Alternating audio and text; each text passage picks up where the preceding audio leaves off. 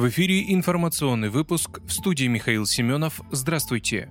Госдума приняла в первом чтении правительственный законопроект о защите русского языка от чрезмерного употребления иностранных слов. Как объясняют ее авторы, законопроект направлен на совершенствование механизмов обеспечения статуса русского языка как государственного на всей территории России. Он также предусматривает контроль за соблюдением должностными лицами органов и организаций, гражданами Российской Федерации норм современного русского литературного языка. По словам председателя Думского комитета по культуре Елене Ямпольской ко второму чтению депутаты намерены разграничить сферы применения русского языка со строгим соблюдением всех норм. Что касается СМИ, то подчеркнула Ямпольская необходимые поправки, которые обяжут масс-медиа нормативно закреплять требования о соблюдении норм русского языка при публичном использовании.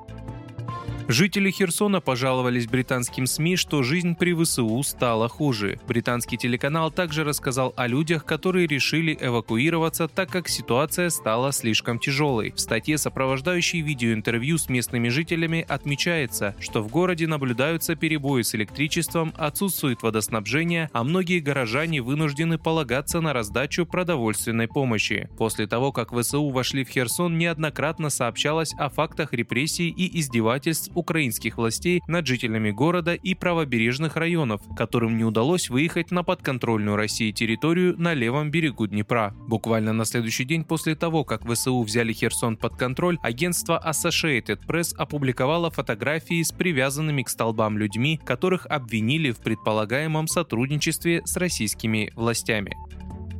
Путин открыл движение по участкам трассы М12 Москва-Казань-Екатеринбург. Президент в формате видеоконференции принял участие в открытии новых участков трассы. После предложения вице-премьера России Марата Хуснулина дать команду для открытия участков дороги, президент поручил начать движение. Также новые объекты автодорожной сети и участки трасс, на которых завершился капитальный ремонт, открылись во Владимирской, Московской, Воронежской областях, на Урале и в Северной Осетии.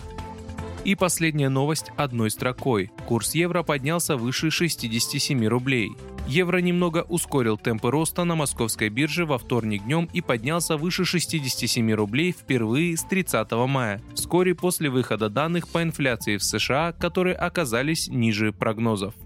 Вы слушали информационный выпуск. Оставайтесь на справедливом радио.